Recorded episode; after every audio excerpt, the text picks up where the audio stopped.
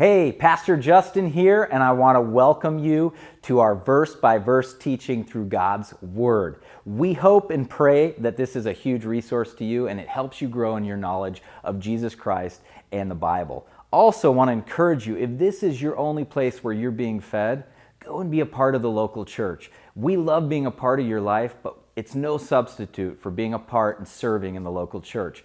Also, if this has blessed you, we would love to hear about it. There's an email that's listed below, and if you send us an email and just tell us how God's Word has changed your life, it would bless us tremendously. Also, would you pray and consider maybe helping us continue this ministry and getting God's Word all over the world? You can do that by going to newheightsohio.com and click on the Giving tab. Anything helps, and we appreciate it. God bless. All right. Are you guys ready to get in God's Word? Because we are going to continue our series, Spiritual Grit, in the book of First Peter. And today we're looking at verses 12 through 19. If you're new here to New Heights Church, we're glad to have you. What we do here is we preach the Bible. Unapo- unapologetically. We preach the Bible. That means we go through books of the Bible, chapter by chapter, verse by verse, because we believe that all scripture is God breathed and is useful for teaching, rebuking, correcting, and training in righteousness. And we give God the authority in this church, and we allow Him to speak to you through His word. He does much better speaking to you than I could. And so we give God a moment of to have his authority. And so we'll literally gear our entire service around his word. So this is something deep in the character of New Heights Church. And I'm, I'm the first to tell you that I'm not the greatest preacher. But every week I humbly ask God for the gifts of wisdom, discipline, and humility that are necessary to deliver his message to his people and to a needy world. Because I know that Jesus meets his people in and through his word and that the work of God's word never comes back empty. The Bible is what we're studying today. It's what we're going to study next week and the following week and the following week. In fact, it's what we study every Sunday. So, the Bible is the book that God wrote, and if you want a word from God, you need to open the Word of God. Amen? So, essentially, this is how God has chosen to speak to us. And it comes to, comes to us through the Scriptures, and unlike popular opinion, and hear me out here, this book is for you the Bible is for you. It is for me, but it's not primarily about you or me. Okay? You need to understand that. The book is about Jesus. It's for you, it's for me, but it is about Jesus. The end goal of our preaching here at New Heights Church is that we look at the life of Jesus and then we make application. In other words, we look at our life and we start thinking about what it means to follow Jesus his footsteps as a Christian or a follower of Jesus. And so we come to a text today that is difficult for a lot of believers. In fact, we don't like to ever talk about suffering, and the book of First Peter is all about suffering. It's it's something that Christians do not like to talk about. F.R. Maltby once made this observation. He said Jesus promised his disciples three things. Are you ready? Here's the three things that Jesus promised his disciples. They would be absurdly happy, completely fearless and in constant trouble. Crazy to think that we can be happy and fearless while we're in the midst of persecution, right? Yet that's exactly what Jesus has promised. Every life, no matter who you are, no matter what your last name is, no matter how much you make, no matter what neighborhood or what country you come from, you can expect to suffer if you have said yes to Jesus. Even the Son of God, who was sinless, came into the world and he suffered. God, God has only one Son without sin, but he has none without sorrow. I love that statement. God has only one Son without sin, but he has none without sorrow. Every life will experience difficulties. Every Christian will experience suffering. Jesus said in John 16 33, I have said these things to you that in me you may have peace. In the world you will have tribulation, but take heart, I have overcome the world. Now, Peter's writing to strengthen the believers who are experiencing suffering. Actually, Peter's going to call it a fiery trial, a persecution from an unbelieving world. So the context is suffering as a Christian, as a believer, as a follower of Jesus. And there's several statements that make it clear that we can be God's people and we can suffer. So if you're inclined to think that this promise only applies to the sufferings of persecution, not the suffering of everyday life, you need to consider this. If, if you receive the suffering of an illness as a Christian, a sickness, a disease, if you receive it in the name of Jesus, you receive it in the name of Christ, and resolve to honor him in it and not bring reproach on his name, how is this suffering essentially different? See, I'm not going to get away from the context today. I'll be the first to tell you the context of our passage is suffering simply for saying yes to Jesus. But the principle applies to our life in general. No matter what difficulty we face, if we take on that difficulty with the attitude that I'm going to glorify God, then the same principle applies, okay? Amen? So if you take on your suffering with the prayer and the goal of giving Jesus all the glory, whether it's persecution for saying yes to Jesus or whether it's sickness, you're going to be suffering as a Christian, and this promise is going to be true for you. Peter's writing to per- persecuted Christians, but these principles, they're important for us and in any kind of suffering. We, we go through difficult times. I, I, I went through a difficult, I watched my father battle a brain tumor for nine years only to die after a nine year battle of that battling that brain tumor. I watched my father, a Pentecostal minister, lay hands on sick people, and I experienced miracles. I experienced the supernatural power of God. And yet, for nine years, we prayed that my dad's brain tumor would be healed, and it, it, he never received his healing. Well, he did. He's received his healing, he's in the presence of the Jesus he loved. But you and I, just because we say yes to Jesus, we're not excluded from pain or sorrow. In fact, our cars break down. Our HVAC systems, they go out and they're expensive. I can tell you that. Our dogs poop on new carpet, just like those that don't follow Jesus. My dog did it this morning. God's people even they suffer pain and sorrow. He never promised a life without pain. Never said it would be some smooth sailing. In fact, he said life is going to be full of bumps. I love what Warren Wiersbe says. He says the bumps are what you climb on and you get closer to God. Isn't that good? So think about that depression, sickness, frustration, disappointment, loneliness. These are bumps you can climb on to get closer to God. I want to draw from our text today three instructions that Peter gives us in, in difficult times things to remember to do in your attitude when you're facing difficult circumstances and situations. So when you hit that bump, you need to do number one, we see this in verses 12 through 14 if you're writing notes, you need to focus on God's promises. You need to focus on God's promises. Look with me at verse 12. Beloved, that's a very good word. We'll get to it in a little bit. Beloved, do not be surprised at the fiery trial when it comes upon you to test you, as though something strange were happening to you but rejoice insofar as you share Christ's sufferings, that you may also rejoice and be glad when his glory is revealed. If you are insulted for the name of Christ, you are blessed, because the Spirit of glory of God rests upon you. That is powerful. Listen, two responses when sorrow or adversity comes into our life, usually. Number one, God doesn't love us. That's a response. I get that a lot. I, I can't tell you how many times I'll have somebody who's going through a difficult time ask me, What have I done to God to deserve this? Why does God not like me? Why is He allowing this? So, number one, God doesn't love us. Or number two, man, this is so strange. Why is this happening?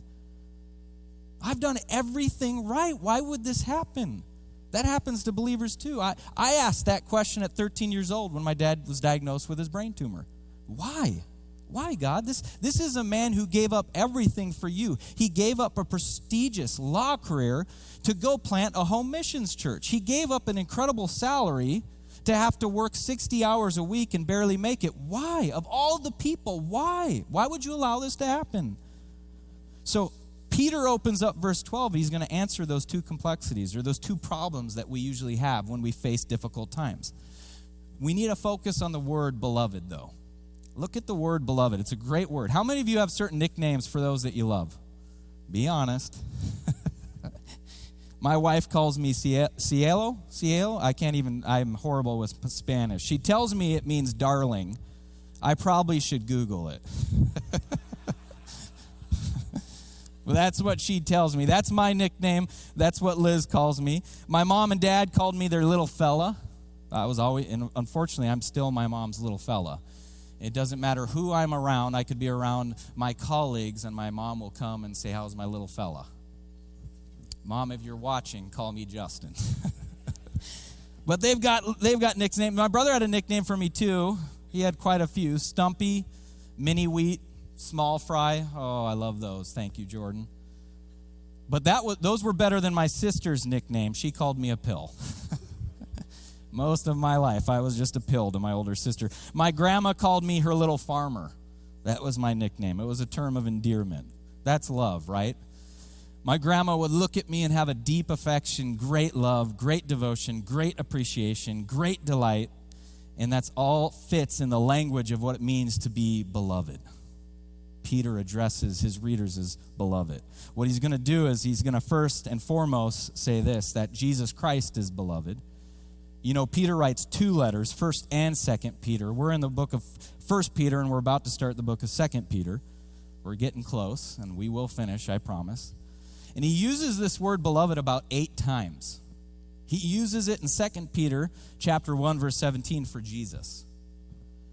Peter's retelling a very significant moment in the life of Jesus. It's the story of Jesus getting baptized by his cousin John in the Jordan. Jesus comes up out of the water, and, and it says that here is the Son of God coming out of the water. The Spirit of God descends upon Jesus in the form of a dove, and God the Father speaks from heaven. And this is what God said when that happened This is my beloved Son. The Father looked from heaven at God the Son and said, That's my beloved. So Jesus is beloved, and I hope you see where I'm going with this. Jesus is God's beloved, and you, if you're a Christian, you are beloved like Jesus. Now, that truth should be able to get you through anything. You are his beloved. But guess what? Jesus, who was the beloved, here's where it gets tricky. Jesus, who was the beloved, the, the one and the only Son of God, went through some very difficult circumstances. In fact, if you really looked at the life of Jesus, the stuff he went through would probably get you asking, man, is he really that beloved? He went through a lot. I mean, goodness, God, God sure allowed him to go through the ringer. He was hated, he was used, he was abused, his friends abandoned him. Judas betrays him. He's falsely accused and falsely tried, and he's murdered for a crime he didn't commit.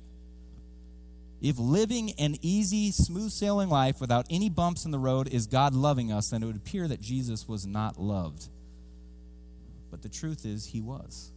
Jesus was God's beloved. And you are loved too, even when it doesn't feel like you're being loved. You are loved. Know this today. The, people might have names for you. God has one too, and it's beloved. You are God's beloved. Know that today. I've always appreciated that about this section on suffering, and it's one unit on suffering, just so you know. I've always appreciated that it opens up with that word, beloved. I've always appreciated. God reminds you that He loves you. So never, ever doubt the love of God. No matter what you see, no matter what you feel, no matter what you hear, no matter what circumstance surround your life, God loves you and His love won't change, and you need to rest in that. But then He says something else. So He calls you His beloved. That's very important. But then He says, do not be surprised. Do not be surprised can't believe this happened to me. I go to church every week. I'm a regular tither. I give to missions. I'm spiritual. Why did this happen to me? Peter's saying, don't be surprised. Some of your translations say this don't think it's strange. In fact, in the original Greek, it means foreign. Okay, sometimes. Sometimes we'll look at foreigners as strange because they have different cultures and customs, right? We think it's strange. Now, I was a foreigner for 10 years living overseas, and I got a lot of strange looks. People thought I was I was strange. People thought the way I eated was would, or what I would eat was strange, and I thought what they would eat is strange. Different cultures and different customs. So sometimes we would look at a foreigner as strange. So Peter is, is saying literally, don't think it foreign. What he's trying to say is, is it's a part of the Christian life to suffer. If you're a Christian, you're going to suffer. That's that's normal Christianity. We suffer like everybody else, and don't freak out. Some transla- translations will say this don't think it alien. Get that idea out of your head that you will not experience suffering and persecution. Now, it doesn't mean that God doesn't love you, and it doesn't mean that God's not in control. I want you to focus on another word here at the end of verse 12 happening. You see that? Happening. Look with me again. Do not be surprised at the fiery. Now, notice a fiery trial is intended to purify them, to make them better. He's saying, Don't be surprised by a fiery trial that when it comes upon you to test you as though something strange were happening to you. It's another important word. Happening means to go together. In other words, it didn't just happen to you. It was not an accident that you are facing what you're facing. Things don't just happen to us, they are planned for us. I'm going to say that again. That's a hard pill to swallow when you're really going through it. But you need to know this things don't just happen to us, they are planned for us. I believe in God's providential care, and I believe that God, in His love, will allow something to come into our lives that we think is bad, but God intends it for good. Romans 8:28 it says and we know that for those who love God all things work together for good for those who are called according to his purpose. Do you believe that? You remember Joseph? man, if anybody, Joseph does everything right. As a little kid, I always struggled with his story. He ran away from Potter's wife. He did what was right and he, and he gets in trouble still. He goes through all of these things, all of these trials. And you remember what he said to his brothers? You meant it for evil. To the brothers that sold him as a slave, you meant it for evil, but God intended it for good. God doesn't just let things happen to you, that loss, that person who came against you. I'm not saying that everything bad is from God, but I'm saying that God allows it. Remember and rest in the face of difficulties. Remember and rest in this that God had to allow it. God allowed it in your life. J. Oswald Sanders says this Every adverse experience, when rightly received, can carry its quota of good. That's good. You can't change the future. Some of you aren't going to be able to change your circumstance and the situation you're facing. You can't change the future, but you can know the God who will change you so that you can endure the future. And you know what that's going to do for you when you can do that? It's going to allow you to do what verse 13 says. Verse 13, but rejoice insofar as you share Christ's sufferings, that you may also rejoice and be glad when his glory is revealed. Hmm. He says, When you do suffer, rejoice and be glad and glorify God. You have jurisdiction and dominion over your emotions and your will. Think about the words of Jesus when he says, Love your enemies. Well, first, before we go there, rejoice and be glad. That's your emotions. Glorify God. That's your will, okay? So Peter's saying, rejoice and be glad. That's your emotions. And then he says, glorify God. That's your will. Now, to bring you perspective, I think about the words of Jesus when he, when he says, love your enemies. Because I don't want to love my enemies. I don't want to do that. I never feel like loving my never. Never do I wake up in the morning and say, "Man, I want to love those people that just hate me. I want to love the haters on Facebook. I want to love those that troll me. I want to just love those critics. I want to love the people that say things that aren't true about me. I don't wake up in the morning and get excited about that. I don't. Okay?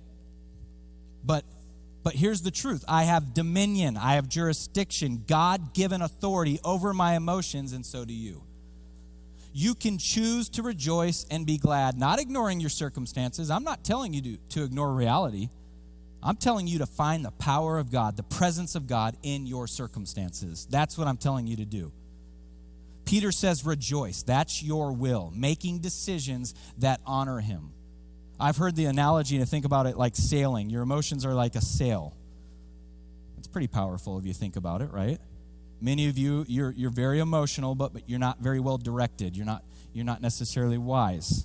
So think about a sailboat with no rudder I've been on many boats in my lifetime, and I'm going to be honest, I would be terrified if it didn't have a rudder.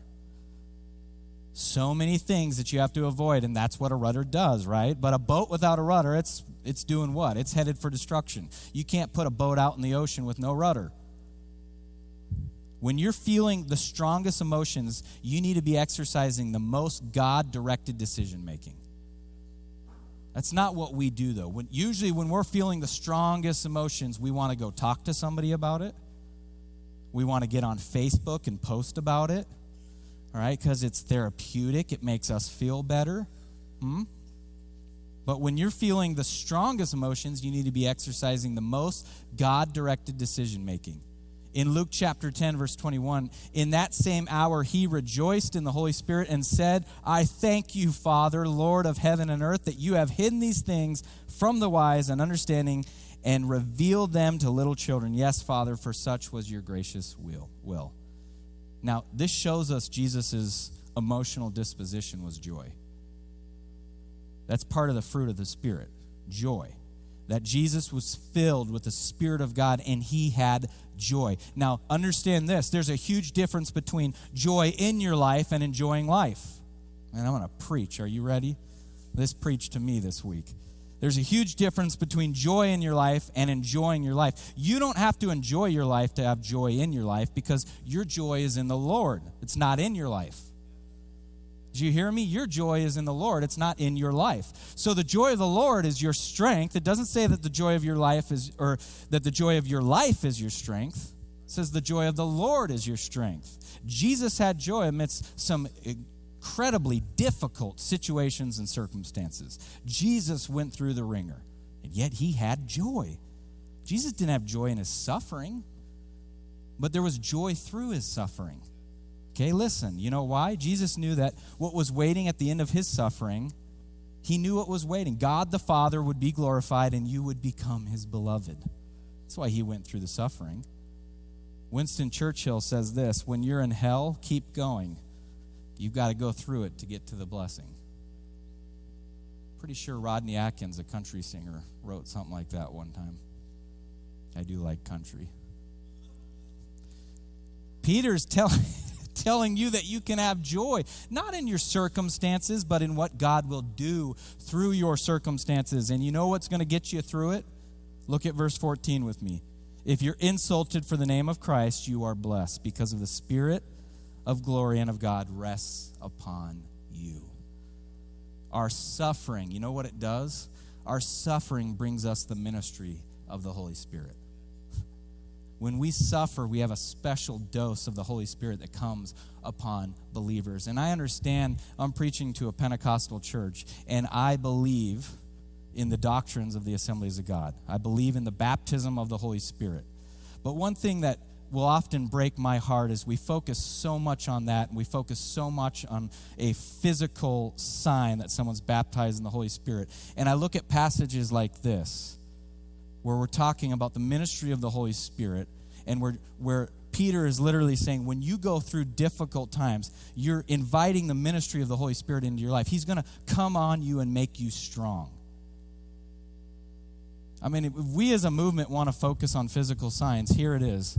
You want to know what the sign of someone who's filled with the Holy Spirit? Perseverance, rejoicing in difficult times.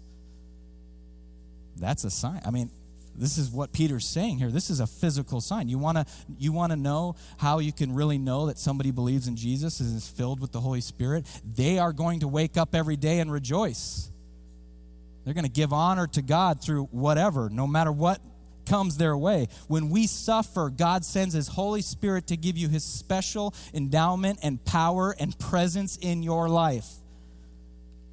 That is amazing. That's Pentecost. Come on. You think of, you think of people like Stephen. Think of the story of Stephen in the Bible, first to be murdered. He was stoned to death for preaching the gospel. And as the stones were hurled at him, the Bible says that those who looked on, on and saw the face of Stephen, and it radiated like that of an angel because the Holy Spirit came upon Stephen. He was called to be a martyr, and God gave him the Holy Spirit. Whatever you are facing, know that it is God ordained. He's allowed it. He has a plan and a purpose for you, and He will send His Holy Spirit. His Holy Spirit will come upon you and give you strength to endure whatever you are going through. That's the power of the Holy Spirit. I love, I love the story of Corrie ten Boom, who died in 1983. She was a Dutch Christian, and she helped Jewish people escape Nazi Germany during the war. And she herself, she was even in prison at the age of 52. She had the same question as a little girl. She, she had whether she would be able to suffer without portraying Jesus. She told her father one day, she said, Daddy, I'm afraid that I will never be strong enough to be a martyr for Jesus. Her father said, Well, tell me, when you take a trip from Haarlem to Amsterdam, when, I, when do I give you the money for the ticket? Do I give it to you three weeks before? She said, No, Daddy, you give me the money for the ticket just before we get on the train. He said, That's right. And so it is with God's strength. Our wise Father in heaven knows when you are going to need things too. Today, you do not need the strength to be a martyr. But as soon as you are called upon for the honor of facing death for Jesus, He will surely supply the strength you need just in time. Here's what she said at a conference she spoke at I took great comfort in my father's advice because later I had to suffer for Jesus in a Nazi concentration camp, and he indeed gave me all the courage and the power I needed. So when you're going through it, you need to focus on his promise. If you are going through it today, you need to focus on his promise. Number one, he never promised a life without bumps, but he did promise his power through his Holy Spirit. Okay? Focus on that. Focus on the fact that you are beloved, that God loves you. But you also need to focus on God's parameters. We see this in verses 15 through 16. It says, But let none of you suffer as a murderer or a thief or an evildoer or as a meddler. That's a really important word we're going to get into in a little bit. Yet if anyone suffers as a Christian, let him not be ashamed, but let him glorify God in that in that name. Now, here's what Peter's saying. When you experience suffering in your life, you want to examine your suffering. Okay? This is a very important point that Peter makes. He's telling his readers to make sure they're suffering for the right reason. You say, I know I'm suffering for Jesus. Peter's saying, well, make sure, make sure that's why you are suffering. Make sure Jesus is why you are suffering. Because there's a right reason and a wrong reason to suffer. Do you remember what Scripture teaches about our suffering? Here's right reasons. The Bible's not quiet on this topic. Why does the world persecute Christians? Well, they persecute Christians because of righteousness. All right, Matthew 5:10. Blessed are those who have been persecuted for the sake of righteousness, for theirs is the kingdom of heaven. So we're, we're persecuted because of righteousness. Number two, we're persecuted because of the name of Jesus. John 15, 21 says, But all these things they will do to you for my name's sake, because they do not know the one who sent me. All right? We're persecuted because of the name of Jesus. And, and number three, we're persecuted because of the gospel. 2 Timothy 2 8 through 9. Remember Jesus Christ, risen from the dead, descendant of David, according to my gospel, for which I suffer hardship, even to imprisonment as a criminal, but the word of God is not imprisoned. Okay, one more. I'm going to add one more. And this persecution, it, you know where it comes from? Lost people. Persecution should not come from the church. It does sometimes, but it should not. The Bible's pretty clear about that. Persecution should be coming from a lost world, people who do, do not know Jesus. Because if you look at John 16, verses 1 through 3, it says, I have said all these things to you to keep you from falling away. They will put you out of the synagogues. Indeed, the hour is coming when whoever kills you will think he is offering service to God, and they will do these things Here's why because they have not known the Father nor me. Persecution should not take place in the church. It's a sign of someone who does not know Jesus. Peter says here, make sure the reason you're suffering is for the right reason. Make sure you're not suffering as a murderer or a thief or an evildoer or a troublesome meddler. Now let's stop for a minute because most of you are saying, whoo, it's not me. I've never murdered somebody. I'm not a thief. I don't do those things. We all know murder's bad, okay? Murderers go to prison, right? We know stealing's bad. They, they get in trouble too. They go to jail. We, we know that someone who's an evil doer, just so you know in the Greek, that's someone who breaks the law. We know that they're going to get in trouble. And I, if you speed, you're going to get a ticket. All right? That's a that's someone who's an evildoer, just someone who's breaking the law. We know that they're going to get in trouble. They might have probation, their license might be taken away. But but troublesome meddler? Hmm, what is that? That's a busybody. Busybody means sticking your nose in things you shouldn't. Getting involved in other people's affairs that are none of your business. Man, this one hits home, for me at least. Peter's saying, mind your own business. If you're being persecuted for not minding your own business, guess what? That's not righteousness. You keep sticking your nose into everything, you'll be you will bring persecution into your life and it ain't good. We must make sure we're suffering for the right reasons and not the wrong reasons. Do not expect to fulfill God's purpose in your life if you're doing these things. Do not expect to receive God's peace in the midst of it. Do not expect God to give you the grace to endure it, and don't expect God to be glorified in it. If you're doing anything on this list, you're, you're suffering for the wrong reason. So if you're suffering, make sure it's for the right reason. New Heights Church, when you are suffering, here, here it is. Here's the big point Peter's going to say in these verses don't sin. New Heights Church, if you are suffering, don't be sinning because sometimes when we're suffering, we're selfish people. In other words, we think, man, I've been through so much. I've heard so much. I've endured so much. So, really, I have a right to rebel a little bit, a right to get angry with God. I have a right to maybe do this or do that. It's a demonic deception because it leads to self destruction. I've never seen anybody who rebelled against God and it benefited them because the anointing, hear me out, the anointing of God is only on those who obey God, not those who disobey God. God cannot bless evil, He will not bless evil. And then again in verse 16, Peter says, if you're suffering for the right reason, he says, don't be ashamed. So if you're suffering for the wrong reason, you, you got some stuff you got to work through. But if you're suffering for the right reason, he tells you, don't be ashamed. Jesus wasn't ashamed of you, and you shouldn't be ashamed of him. Do you want to know one way we bring shame to Jesus? We start playing editor with the Bible. The Bible doesn't need an editor. You know, there's some parts of the Bible that everybody else finds offensive, so I'm just going to keep quiet on those parts. As preachers, we bring shame to Jesus when we don't want to touch those topics. We don't want to upset people. We would rather be the pastor that everybody loves. Why? Because I'm not going to get a book deal if nobody likes me. Truth is, I can't even write. but I want everybody to like me. I want to be that pastor that everybody, I don't want to touch those topics. I don't want to upset people. When we take that approach, we hide our Christianity and we make it a private matter and not a public matter. Here's the problem with that our faith is not private, it's public. Our life, our marriage, our family, our prayers are all based on what? The Word of God.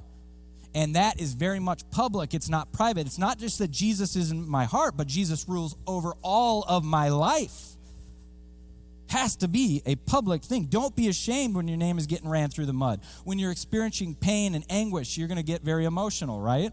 But Peter's telling you to rejoice, be glad in it, find God in the midst of it, then choose by the decision of your will to glorify God, to do what's right in his sight. Okay? If you are if you're experiencing persecution because you have stood up for the gospel, and I'm telling you, look, I'm not encouraging you to go out and nitpick people. I'm not telling you to do that. Don't I'm telling you that you don't have to be ashamed to talk about Jesus. You don't have to be ashamed to defend your right to follow him. You don't have to be ashamed of your right to, def- to deny a certain privilege or des- des- deny whatever the world's offering it. You don't have to be ashamed of saying, I'm not going to do that. I'm not going to partake in that. I'm not going to go down that road. You don't have to be ashamed of it. We don't have to be ashamed of it. We don't have to be ashamed of being pro life. We don't have to be ashamed of saying we believe marriage is the way that God designed it and how He says it in His Word, that it's between a man and a woman. We don't have to be ashamed of those things. That doesn't mean we take it and beat it over the head of our neighbor either. Okay? It doesn't mean we don't walk in kindness and graciousness and gentleness, but we don't have to be ashamed for being people who live according to this Word. We don't have to be ashamed of it.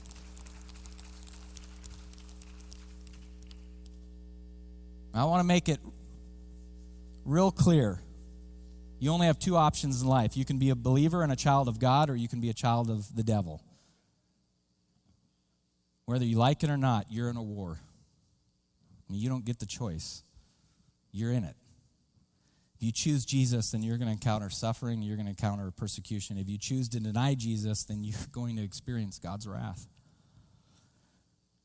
So the question is are you going to have a problem with God and encounter suffering and persecution temporarily so that you can experience eternity with God, or are you going to give in now and ex- experience maybe some ease, maybe some comfort for, for a while, temporarily, but then face the wrath of God? Those are God's parameters. Peter says, focus on God's promises, focus on his parameters. And now in verse 17 through 19, he's going to tell us, focus on God's future plan. Look with me at verse 17. For it is time for judgment to begin at the household of God. And if it begins with us, what will be the outcome for those who do not obey the gospel of God?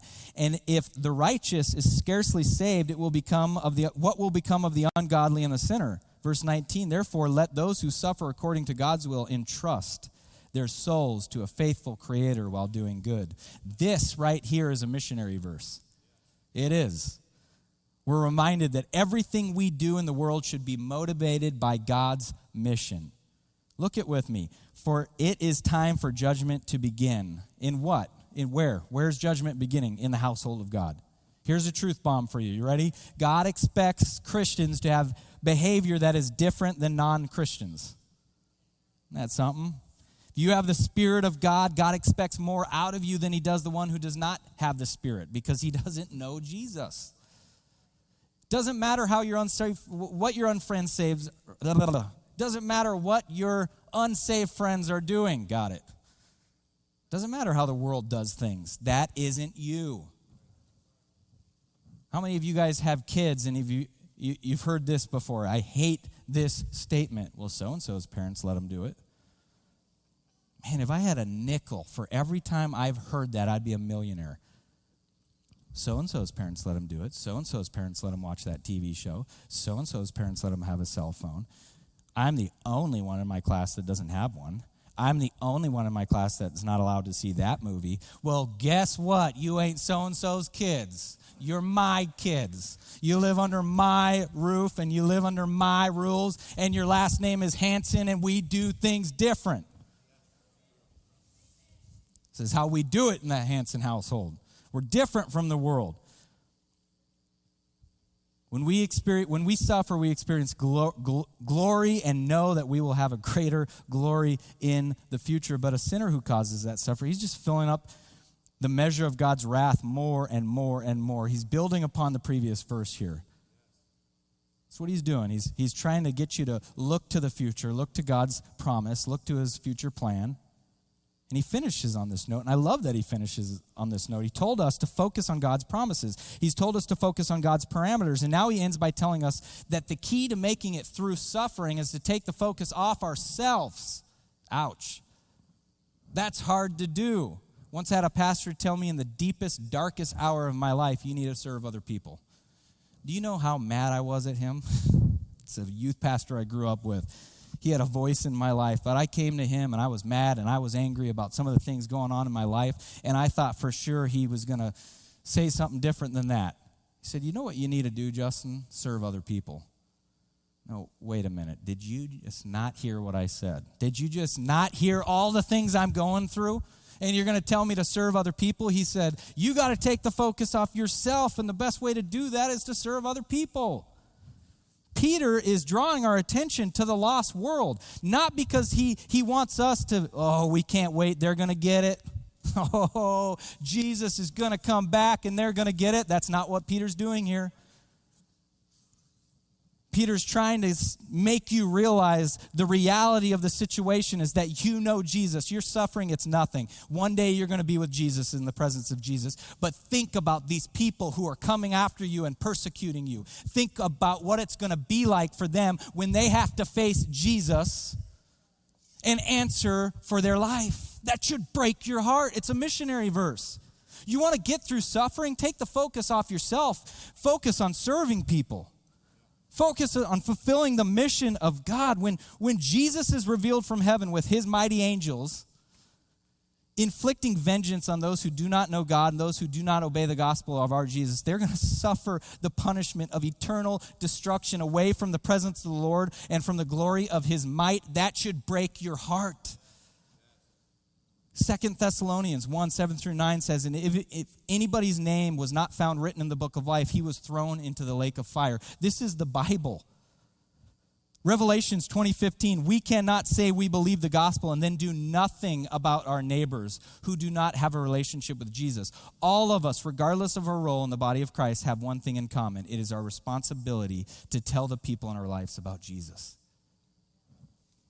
Passages like this should break our hearts. One of our core values is we stop at nothing to reach all people following Jesus means reassessing your talents, your resources in light of the Great Commission, in light of that command that Jesus gives us to go into all the world and make disciples. New Heights Church, I want to challenge you to put the mission of God first in your life. That means everything you do is motivated by the mission of God. Even your career, your money, your spare time, everything is motivated by the mission of God. Now imagine if every Christian viewed their life that way. If Every Christian said, God, I want a job in a place where you are doing something strategic. Place me wherever you want in the world so that I can do something strategic. One of the most powerful ministries I saw in the country of Thailand was from a businessman who had this prayer. I said, What brought you to Thailand? He said, God. I said, No, but really. He said, God, Pastor, God brought me to Thailand. You see, I made a promise. I'm a businessman. But I told God, I want to go where there's a need, where I can fulfill my work. I can do my line of work in a place where there's a need. When I heard that I could do what I do in Thailand and I saw the statistics of people not knowing Jesus, I said, sign me up. That's what I'm going to do. And I'm telling you, he started, he, he was not a full-time, minister. he was not getting paid for his ministry. He got paid for what he, what he did as his career but he went to Thailand as a missionary and started one of the, the most amazing ministries I've ever witnessed. That kind of thinking, that should be for every believer. We need to re examine our gifts and ask God, ask God why God gave us our talents and our resources, and are we using them for the Great Commission? Follow me. That's what Jesus said in Luke 5. And I'm going to make you fisher of men. He's not just talking to some of us. If you truly follow Jesus, then Jesus' commission to take the gospel to the ends of the earth is for you. It's for you. There's no such thing as a follower of Jesus not devoted to the mission of evangelism. A true disciple has totally surrendered to Jesus, embraced the Great Commission. It's their life, it motivates everything they do. Some of you think I'm stretching that verse, but I'm not. The Holy Spirit's behind every word written in this Bible. The Bible has somewhere close to 40, 40, 40 different authors, but, but traditionally only 35 are called out by name. But really, 40 different authors inspired by the same Holy Spirit. And right here, Peter, through the inspiration of the Holy Spirit, is drawing your attention here in 2022 to the unsaved, not so you can rejoice that they're going to be judged, but to remind you of where they are going if they do not accept Jesus as their Savior. This is what it is all about. This is why Peter can finish with verse 19. Therefore, let whoever suffer according to God's will entrust their souls to a faithful Creator while doing good.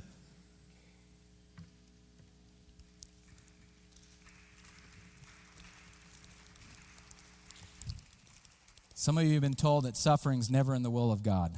God wants his children always to be healthy, always to be smiling, and always to go through life happy and healthy and prosperous, never to experience anything bad. If that's you, I don't know how you can read 1 Peter.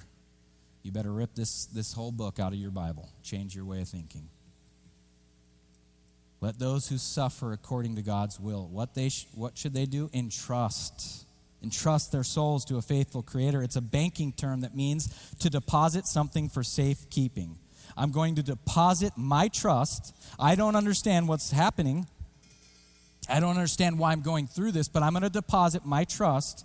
And I know this is hard. I know this is painful. I don't get it. I want answers. They're not coming, but I'm going to deposit my trust in God's bank. That's the idea here.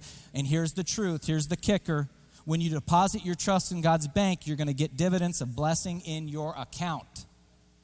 He won't let anything you deposit go to waste. Every bit of trust you deposit is going to be rewarded. The degrees of suffering, the forms of affliction, whatever you're going through, they, they differ for everybody, every one of us. But one thing we all have in common until Jesus comes is we all are going to die. You and I are going to face death one day if Jesus doesn't come.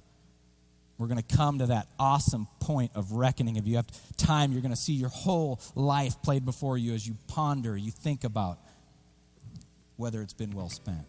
You're going to tremble at the unspeakable reality that in just moments you will face God and the destiny of your soul will be irrevocable. This is if you know death is coming. Sometimes death comes as a surprise. My question to you is Are you going to rejoice in that hour? Will you entrust your soul to a faithful Creator today? He created your soul for His glory, His faithful to that glory, and to all who love and live for it. Now is the time to show where your treasure is in heaven or on earth. Now's the time with the glory of God to trust Him and to keep on rejoicing. And if you focus on His promises, His parameters, and His future plans, God says you're going to make it no matter what you're going through today. Some of you are saying, This sounds really amazing. Worship team can start playing. This sounds really amazing, but practically, how can I do it? It's real simple. This is why we do next steps. This is why we do this. This isn't just for you to check some box. See, following Jesus is can there's a lot of practical steps. And we want you simply to make a decision today. If you've never accepted Jesus as your Savior, here's how easy it is. If you want that, that promise of peace and you want to be able to focus on these three attitudes we talked about today, you, you need Jesus in your life. You need to accept Jesus. And all you have to do, it's not like you have to come up to the altar and it's not like I do something special, one, two, three, and then you got it. You just you, you, you say, Jesus, I believe in you. I believe you're the Son of God. I'm sinful, and I believe you died on the cross for my sins. I'm gonna live for you. That's it. And at that moment, at that moment, the Holy Spirit comes and He lives inside of you. And He draws you to His Word and He draws you in a closer relationship with Jesus. You can experience a personal relationship with Jesus. If you need to do that, we want you to check this, not so we can add a number to Springfield, where headquarters the Assemblies of God is. We want to do that so we can come alongside you in this journey. We can pray with you and we can help you and we can get you the resources we need because just like the long said, we are not meant to do life alone. You need us just as much as we need you. That's what community is. But you know, another way is to say, because so many times the church has become a spectator sport, and our church will not be an institution. We will be a movement. And sometimes the best way to do that is we need people to sign up for the movement. You say, man, how do I do this? All, all the things you talked about. I'm going to encourage you today sign up, sign up for a small group. Check this box. Go out there and sign up for a small group. Oh, Pastor Justin, what's a small group? It's the church. That's what a small group is. It's the church, it's community. You, there's different small groups. You need to be connected to each other, not just so you can get something out of it, but I promise you're going to get something out of a small group. I promise that there are people in this church who are more seasoned than you in their walk with the Lord, who could come alongside you and walk with you through some of your difficult times. They can pray with you and encourage you in your faith. You're going to be blessed. But I promise that there's somebody in this church who needs you to come alongside them and walk with them and pray with them and encourage them. That is what we're called to do. You want to know how to focus on, on God's promises, His parameters, and His future plans, sign up for a small group and get involved in the church. You are needed. You have a call on your life to do something greater than just bring in a paycheck and put food on the table. You have a purpose for your life. God has anointed you and called you for such a time as this, and you are needed. Father God, we love you and praise you and worship you. God, I lift up every single person who's come through these doors today, those who are watching on, on online, those that have never made that decision to follow you. In just a moment, our altars are going to be open. We're going to have prayer workers come. We're going to close and dismiss this service, but we are going to leave these altars open. If someone has not made that decision, I pray that today would be the day that they say yes to Jesus. It will be the best decision they've ever made. And I pray for those today that are sitting in their chair and the Holy Spirit is speaking to them. They may have successful careers, they may have be in a really good spot in life, but there is something happening in their heart right now because the Holy Spirit is saying, I've called you to more. I have something for you at this church. I pray that they would say yes today too. Holy Spirit, show up in our church services, in our worship time, in our preaching, in our small groups when we gather together. Do a work in our hearts and break our hearts for the things that break yours. In Jesus' name, amen.